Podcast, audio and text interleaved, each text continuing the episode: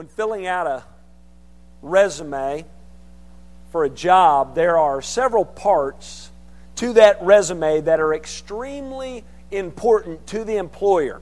Now, all of the information on that resume should be somewhat important, or there'd be no real reason to include it on the resume, but there are certain parts that are, that are very important, certain parts that are of greater importance to the employer. One, area, one, uh, one section, one part on the resume is uh, job experience.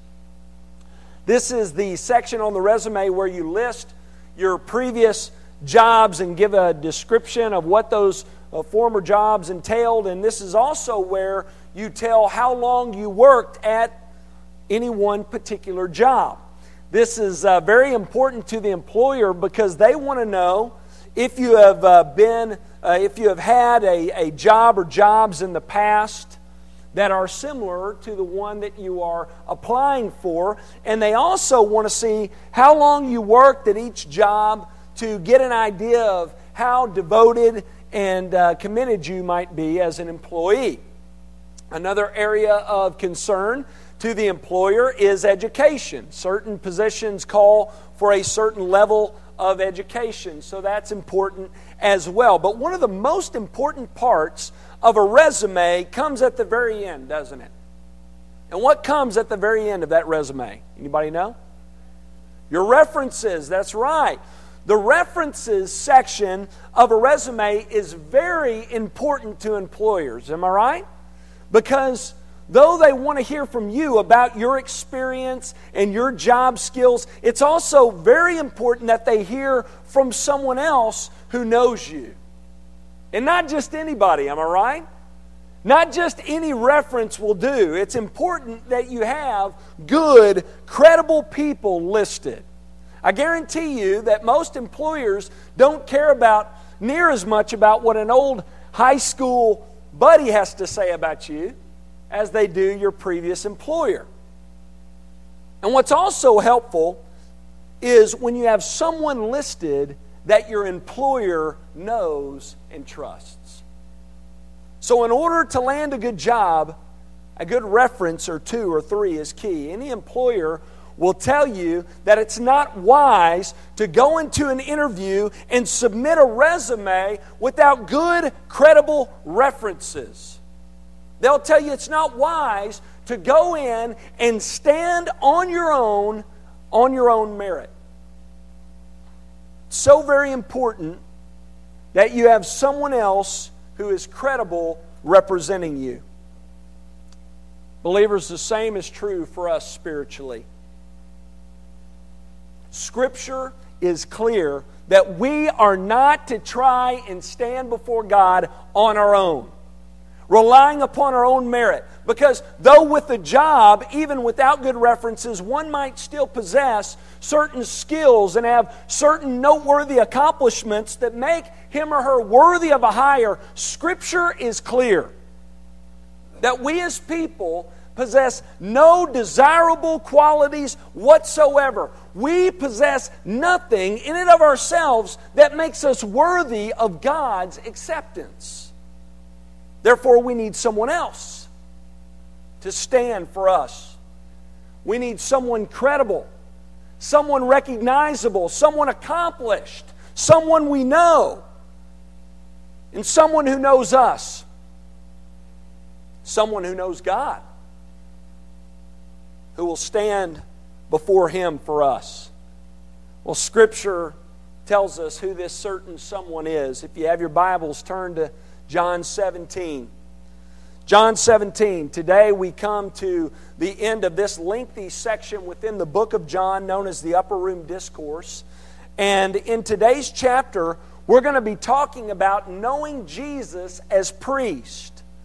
And during this section, remember we've talked about over the past few weeks, during this section within the book of John, Jesus is with his disciples and he is preparing them and equipping them for what is to come. He's getting ready to leave them. He knows it's coming, so he spends this last evening with them, teaching them and showing them and preparing for them and exempling for them how they are to live as God's people.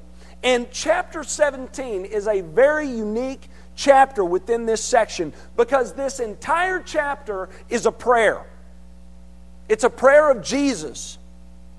In fact, it's the longest recorded prayer of Jesus in the Bible. And you'll notice in many of your Bibles, it's referred to as the high priestly prayer. Does it say that in the title section of your Bible? Raise your hand if it says that. Yeah. Yeah, the high priestly prayer. That's what many call it. And the reason why it's called the high priestly prayer is because in this chapter, with this prayer, Jesus is functioning as priest for his disciples.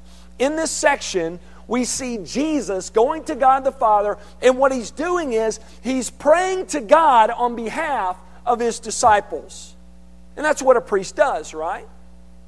A priest is someone who goes to God on behalf of another. So, what Jesus is doing here is he is going to God on behalf of his disciples and he's standing for them and representing them and he's praying to God on their behalf. So, we're going to see here in this chapter this morning that Jesus acts as priest for his disciples, but we're also going to see here this morning that Jesus does not just function as priest for them, but he functions as priest for us. Believers, Jesus is our priest. He is our perfect priest. He is the one who goes to God for us and stands before God on our behalf. We're going to discuss what this means this morning to have Jesus function in this way for us and why we need it. So this morning we're going to look at John 17. And I want to draw out several reasons why we need Jesus as priest for us. The first reason we need Jesus as our priest is because of who he is. Because of who he is. Look at chapter 17, beginning in verse 1. When Jesus had spoken these words, he lifted up his eyes to heaven and said, Father, the hour has come. Glorify your Son, that the Son may glorify you. Since you have given him authority over all flesh, to give eternal life to all whom you have given him. And this is eternal life, that they may know you, the only true God, and Jesus Christ, whom you have sent. I glorified you on earth having accomplished the work that you gave me to do. And now, Father, glorify me in your own presence with the glory that I had with you before the world existed. Wow. What a passage. What an incredible passage we have here. Before we break this down, I, want to I wanna first ask this question. According to this passage, who is Jesus? According to these five verses here, who is he? Well, notice first, Jesus is the Son of God. He is the Son of God. In this passage, we're reminded of this special relationship that exists between the Father and the Son. We're reminded of the unique bond between Jesus and God the Father here. Jesus says that He is the Son, right? In verse 1, Jesus prays to God as his Father, and he recognizes himself as existing in and within this, this unique role as the Son, the second person of the Trinity, the eternal Son of God. So we learn here in verse 1 that Jesus sees himself as the unique Son of God. That's point number one. Jesus is the Son. Look at verse 2. In verse 2, we learn not only is Jesus the Son, but we learn Jesus is the King. He's the King. Look at verse 2 again. He says, You, he's praying to the Father here. He says, You, Father, have given him, Jesus is speaking of himself here in the third person, authority over all flesh. Pretty clear, right? God has given Christ authority over all flesh, over all things. Jesus is the King. And at the end of verse 2 and into verse 3, we also learn that Jesus is the Savior. At the end of verse 2, Jesus says that God the Father has give him, given him the Son power to grant eternal life. So Jesus is the Savior. He is the one who has come, who has the power to save. He is the one who has the power to grant eternal life. Look at verse 3. And this is eternal life, Jesus says, that they know you, the only true God, and Jesus Christ, whom you have sent. We learn here that in order to have eternal life, you have to know the one whom God has sent, namely Jesus. So again, knowing Jesus is essential for salvation, right? Notice at the end of verse 3 that Jesus and, and the, the Son and the Father, God and Jesus, are made equal with one another, which leads us into our final truth there. We learn here about Jesus from this passage. We clearly see here that He is God. Jesus is God. Look at verse 5. Jesus says, And now, Father, glorify me in your presence with the glory that I had with you before the world existed. Wow. Notice here that Jesus existed with the Father before the world existed. He is eternal. Notice also that Jesus prays that God will glorify him once again with the glory he had with the Father from the beginning. So we see here that before there was time, before the beginning began, God the Son, Jesus, existed in a glorified state with the Father. Do you see that there? That's an incredible statement. What a statement that is. Listen, the reason we need Jesus as our priest is because of the fact that He is all of these things. He is the one who has a unique relationship with the Father. He is the eternal Son of God. He also has authority over all things. He is the King. He is also the one, the only one, who has the power to save us from sin and death. He is the Savior. And, and the most important is this last one here that He is none other than God Himself. Believers, right there is an incredible statement. That's great news, isn't it? Get this Jesus is our priest, and our priest is God. That's great news, isn't it? It is. Therefore, he is able to represent us well before the Father. He is our perfect priest. He is our faultless and flawless representative before God. And, and the reason why is because of who He is. Because He is fully one of us, and because He is fully God. And for that reason, He is able to fully and completely and perfectly represent us before Him. He can represent us perfectly because He is one of us, and He can also represent God perfectly because He's God. How great is that truth? We have a representative before God who is functioning and acting on our behalf, and He Himself is God. We have God interceding for us. Believers, that should move us to worship. It should. I love the old hymn, Before the Throne of God Above. Listen to these lyrics. Before the throne of God above, I have a strong and perfect plea. A great high priest whose name is love, who ever lives and pleads for me. So true. So true.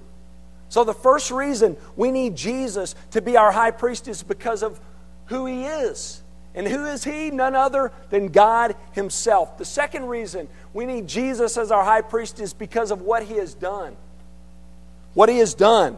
Look again at verse 1. John says, When Jesus had spoken these words, he lifted up his eyes to heaven and said, Father, the hour is come, glorify your Son, that the Son may glorify you. Notice Jesus says here, the hour has come. Now, some of you have probably noticed this already as you've been reading through John, but time and time again throughout the book of John, Jesus says, My time is not yet come. My time is not yet come. Yet here in chapter 17, Jesus is praying to the Father, and he says, Father, it's time. It's time. The hour has come. Up until this time, Jesus has said time and time again, it's not time for him to leave and go and accomplish the work that he had been sent to earth to accomplish. But here in chapter 17, verse 1, Jesus says, It's time. Now's the time. The hour has come. And notice here that Jesus doesn't run from this, does he? But he embraces it. Look at what he says here. He says, Father, the hour has come. Glorify your Son that he may glorify you. He's basically saying here, Father, do to me what must be done. Send me to the cross so that I can accomplish this work that you sent me to do, so that you can glorify me and so that I in turn can glorify you.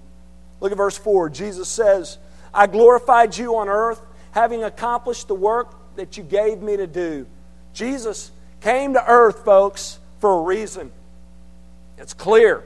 All throughout the scriptures, he came to accomplish a certain work. He came to earth to glorify God on the earth by accomplishing this work. And what is this work? Again, the work is to live the perfect life we can never live, and then to go to the cross and lay his life down, and then be raised so that he can secure eternal life for all of those who trust in him. And Jesus is stating here that he is going to accomplish this task, and he did, right? And his work at the cross is what makes him such a, a great and perfect high priest. So we learn here that Jesus is our great high priest, not only because of who he is, but also because of what he has done, because of the work that he has accomplished for us. And how does he accomplish this work? How does Jesus accomplish our salvation? Get this, this is so good, folks. He accomplishes it by acting as our high priest and by offering up his own life as payment for ours. See, in the Old Testament, the priest would take a sacrifice, which was normally some sort of animal a ram, a lamb, or a goat, and they would take the animal and they would offer it in the temple. But when Jesus goes to offer a sacrifice, he doesn't go to the temple because remember, he himself is the temple. Am I right? He said that. And he doesn't take an animal, but he goes to the cross and he offers up his own life.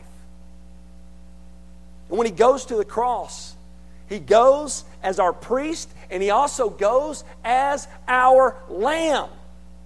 So Jesus is, is not only the one who goes to God on our behalf to offer a sacrifice for us, but he himself is our sacrifice.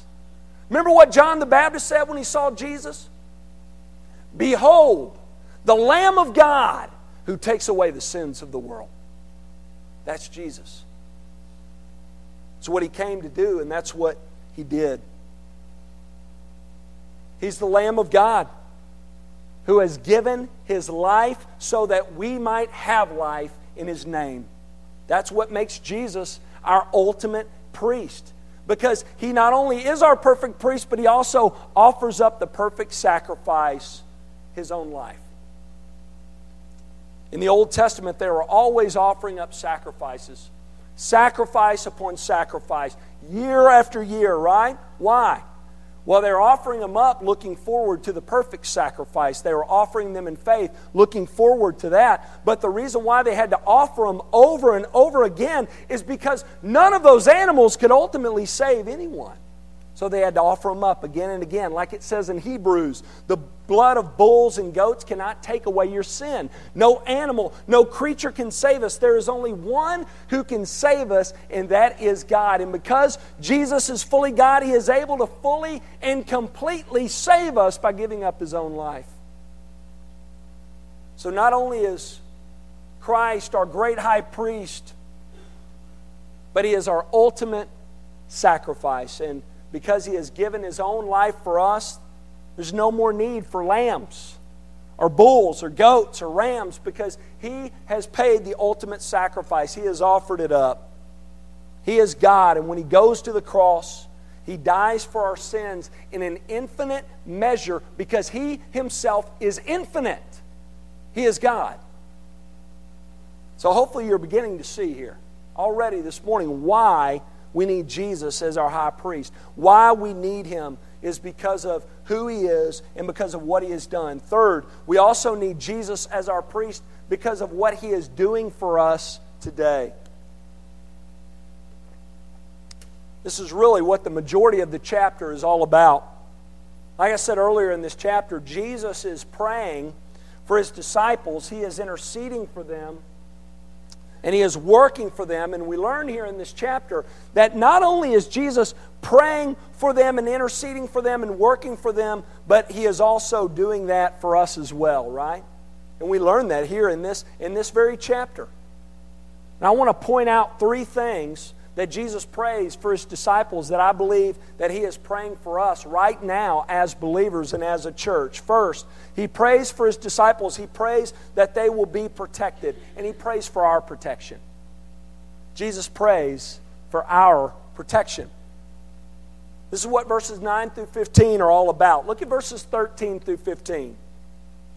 Jesus says, But now I'm coming to you and these things I speak in the world, that they may have my joy fulfilled in themselves. I have given them your word, and the world has hated them because they are not of this world, just as I am not of the world. I do not ask that you take them out of the world, but that you keep them from the evil one.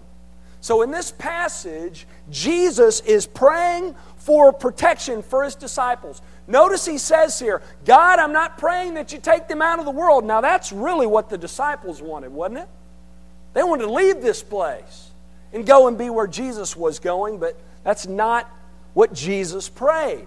Remember, he's preparing them in this section for what lies ahead for them when he leaves. So, Jesus, he, he wants them to remain in the world and be lights to the world, but in his prayer, he prays that while they're in the world, he prays they will be protected from the evil one. Now, what does Jesus mean by that? You know, when we hear protection, we often think, you know, physical protection, don't we? We do. Protection from physical danger. So one might think that the Lord Jesus is praying here Lord, keep them safe, keep them out of harm's way, keep them from getting hurt or killed. But is that what he means here? Well, let me tell you, if that's what he means, we have a problem. Because 10 of the original 12 were put to death for the cause of Christ. So if Jesus prayed, Father, I pray that you'll keep these disciples from getting physically injured or killed, God did not grant this request in the least bit because all of the, all of the disciples suffered and 10 of the original 12 were put to death for the cause of Christ. So I don't believe that's what Jesus is praying here. So what's he praying? Well, I believe he's praying for spiritual protection for his disciples. Look at verse 13 again. Jesus says, But now I am coming to you, and these things I speak in the world that they may have my joy fulfilled in themselves. We learn here that the key to not being overcome by the evil one, which Jesus prayed earlier, is to have his joy in them.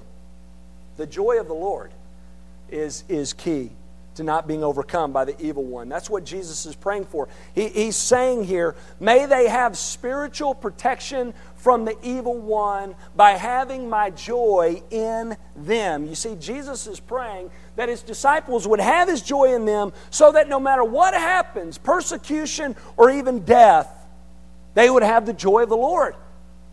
They would be able to abide and remain and stay in Him no matter what. And I believe this is what Jesus is praying for us today, believers. He's praying today for our spiritual protection. He's praying that no matter what happens to us, we would be protected from the attacks of the evil one by having His joy in us. Jesus is praying that we would have His joy in us so that when trials come, we would not be overcome by the evil one, but abide and remain and stay in him. Another thing Jesus prays for his disciples is he prays for them to be holy. And he prays for us to be holy. This is what he talks about in verses 16 through 19. Let me read beginning in verse 17. Jesus says this Sanctify them in truth, your word is truth. As you sent me into the world, so I have sent them into the world, and for their sake I consecrate myself, that they also may be sanctified in truth. So Jesus prays here for his disciples to be sanctified. He prays that they would be made holy. And for those of you all wondering what those words mean, we hear them all the time sanctify and holy. They mean essentially the same thing. They mean to be set apart. Jesus says, Father, as I have been set apart for your purpose, I pray that my disciples would be set apart for your purpose. Now, how does this happen? How are his disciples and how are we set apart? Well, one key way Jesus shows us here is by his word. Look at verse 17 again. Jesus says, Sanctify them in truth. Your word is truth. Believers, God calls for us to be holy, to be sanctified, to be set apart. And the way we get there is through His Word. That's the reason why you have your Bibles open in here each and every week. That's the reason why I try to be faithful to preach and teach from the Word of God week in and week out. You know why? Because when we study God's Word, the Spirit of God speaks to us. And He calls for us to make changes where changes need to be made. And He reveals to us what we're to be doing to accomplish God's work. And guess what? That teaching goes counter to the teachings out there. So when you do that, when you open God's Word and when you approach His Word with, with open hearts and closed mouths, ready to hear and receive God's Word, that will set you apart from the world. It will. God uses His Word to set us apart, to sanctify us, to make us holy. So I believe this is what Jesus is praying for us today. He's praying this for His disciples, and He's praying that we today would continue to study His Word, that we would be set apart for His service. Third, Jesus prays for them to be unified in mission. And He prays for us to be unified in mission as well. This is what verses 20 through 23 are all about. Look at verse 20 and 21. Jesus says, I do not ask for these only, but also for those who will believe in me. That's us, believers. That's us, the future generation of believers. Through their word, that they may all be one, just as you, Father, are in me and I in you, that they also be in us so that the world may believe that you have sent me. So Jesus is praying for his disciples that they would be one, that they would be unified in the same kind of way that he and the Father are unified. And he even looks at a greater Christian audience here in this verse, and he, and he prays for us the exact same thing. Now, why did Jesus want this? Why did Jesus pray for this? Why did he pray for unity? The reason why is because he wanted his disciples and the ones coming after him, us and others, to be effective in accomplishing his mission. Listen, you've heard it said before there's strength in numbers. How many have heard that? Y'all have heard that, right? But that's not always the case, is it? Because you know, if you have disunity within a group, especially a large group, that can stifle productivity, can it? You ever been in a large, disunified church? It's a mess. Disunity can cripple ministry. So, what we learn here from Christ is that strength lies in unity. There is strength in a unified purpose. And you know what unifies us? His Word, right? Previous point. We're to be unified around truth, the truth of God's Word. So that is, that is key. So this is what Jesus is praying for as well. He's praying that his disciples and future generations of believers would be unified so that they in turn can make an impact in this world for His sake and advance His kingdom. Notice verse 21. Jesus prays that they may all be one, just as you, Father, are in me and I in you, that they may also be in us, so that the world may believe that you have sent me.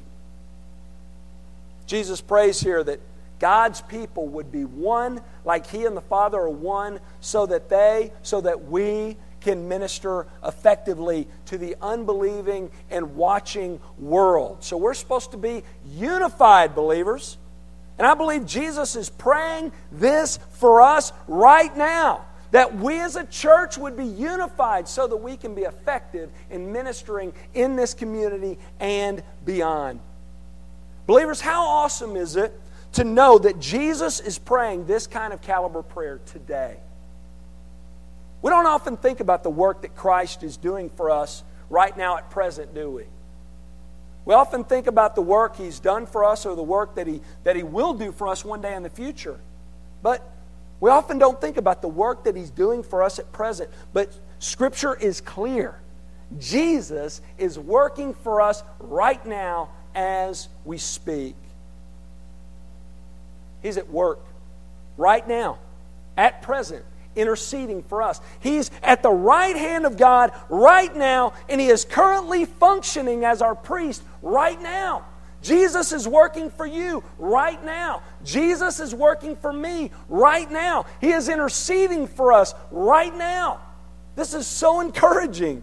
If you're trusting in Christ this morning, if you have a relationship with the Lord Jesus, if you know Him, know this.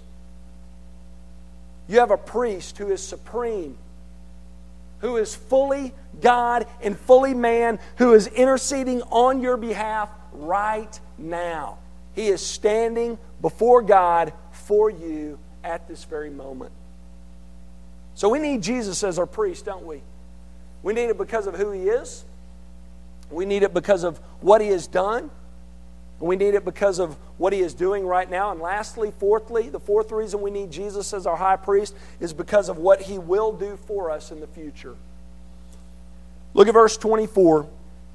Jesus says, Father, I desire that they also, now that they also, let's stop there for a minute. Once again, he's referring to the larger Christian audience. This refers to the larger Christian audience Jesus is praying for. He goes beyond his disciples to pray for us.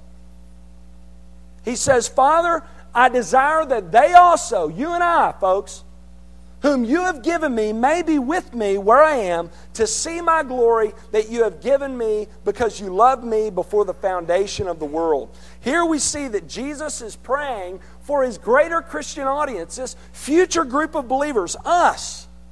Those who, who have and will believe in him and have life in his name. And he says, My prayer is that one day in the future, those who are going to trust in me and follow me will be with me and witness my future glory. I believe Jesus is praying here for future believers that they would see him when he returns in his exalted state of glory. I think he's referring here to his final return, his second coming, when he comes back as the king. Folks, the king is coming. Do you know that? He is. Jesus is returning as the king. We often forget this, don't we? Because though right now, though Jesus is the king, there are times when it doesn't look like it, if we're honest. We still live in a world that is fallen and broken and ruined and messed up because of sin. We still live in a world that doesn't look very redeemed. It still looks very broken. We still live in a world where we're surrounded by people who are not looking to Jesus as the King. We still live in a world where we're surrounded by people who are not bowing the knee to Jesus as King. But believe me when I say this, folks, one day everyone will. There's coming a day when the King, our King, King Jesus, is going to return and the world is going to bow the knee to him. Now, some will bow in terror as judgment awaits, but we as believers will bow in joyful anticipation of what awaits for us, spending eternity in the presence of the Lord and worshiping Him. But there's coming a day when Jesus is going to be seen and worship for the King that He is. One day He's going to return, and all things are going to be subjected to Him the way they were supposed to be. So, what Jesus is referring to here when, he, when He's praying for this future group, uh, group of believers. He's saying, Father, I pray that those who will trust in me will one day see me in my glory as I return as the King. He's praying, Father, I pray that those who will come after me and after my disciples will look to me and trust me and follow me. And I pray that there's going to be this sweet reunion with them one day in the future. He says, Father, I pray for them that they will stand strong in the faith and abide in me and remain in me and stay in me. Believers, that's what Jesus is praying for us right now. As you continue your walk with Christ, putting one foot in front of the other, pursuing godliness, rest in the fact that Jesus is with you every step of the way, praying for your perseverance, persevering you as you persevere. Wow. How awesome is that? So, folks, again, this is why we need Jesus as our priest. We need him because of who he is because of what He has done for us in the past, because of what He is doing for us at present, and because of what He will do for us in the future. Let me close with this. Maybe you're here this morning and you're like the person I explained at the beginning who's trying to go at life on your own without any sort of representation whatsoever. Maybe you're here today and you believe that you can stand before God on your own merit. Maybe you believe that the life you're living is good enough, it's going to make the grade. Folks, Scripture is clear that it's not. Like I said in the intro, Scripture is clear that we as people possess no desirable qualities whatsoever. We possess nothing that makes us worthy of God's acceptance. Therefore, we need someone else to stand for us. We need a great high priest. We need Jesus. Let's pray.